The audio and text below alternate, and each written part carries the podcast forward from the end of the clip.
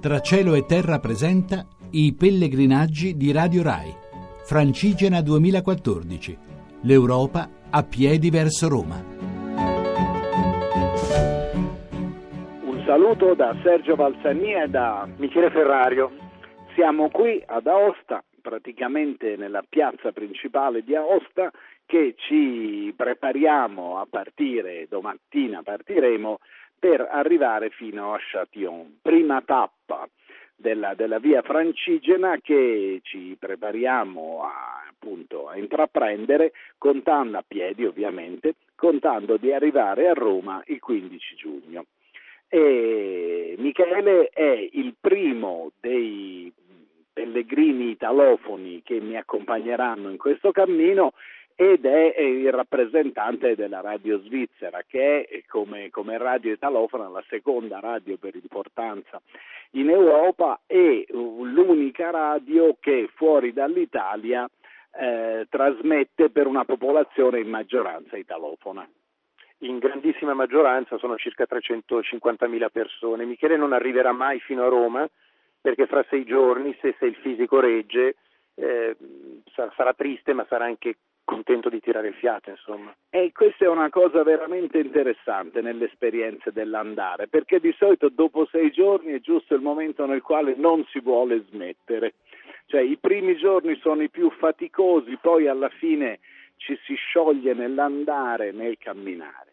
Tanto più che la tappa più lunga è proprio quella di domani, quasi 30 km, solo pensarci.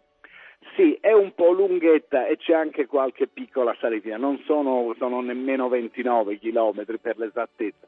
Comunque è vero che per, per, i casi di come vengono tagliati i percorsi per la distanza da Ossa a Châtillon sostanzialmente, perché una tappa intermedia prima eh, non, non, era possibile o era comunque per esempio c'è Nusma è troppo vicina, per cui ci toccherà fare questi, questa sgambata iniziale per darci un tono muscolare solido fin dall'inizio. Devo dire che con noi ci saranno anche Per Felsin e Carsten Turfield, che sono due colleghi della radio svedese, perché quest'anno la nostra avventura è diventata un po' più complicata, si è un po' più internazionalizzata e abbiamo deciso di invitare in Italia colleghi di tutte le radio, non solo italofoni per cui avremo appunto all'inizio, in questa prima settimana, anche due colleghi svedesi non, dei quali non sentirete la voce, ma potrete vedere le immagini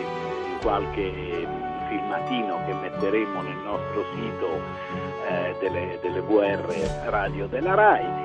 E eh, loro trasmetteranno raccontando un po' dell'Italia eh, in svedese per, per il loro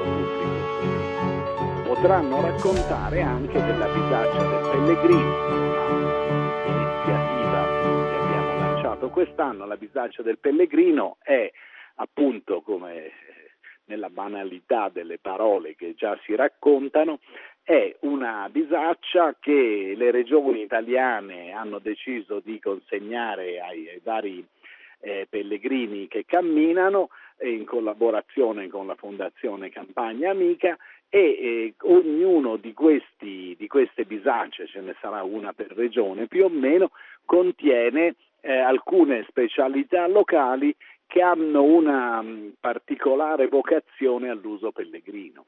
Sì, perché sono cibi eh, calorici ma nel contempo leggeri, per esempio ci hanno distribuito del pane di farina di segale, molto scuro, nero, quasi nero, gustoso anche del boudin che sono, è un salume valdostano prodotto con patate bollite, eh, cubetti di lardo, barbabietole rosso, vino, sangue di suino, insomma eh, altre salsicce, insomma dovremmo farcela, bisaccia alla mano, forse arriviamo.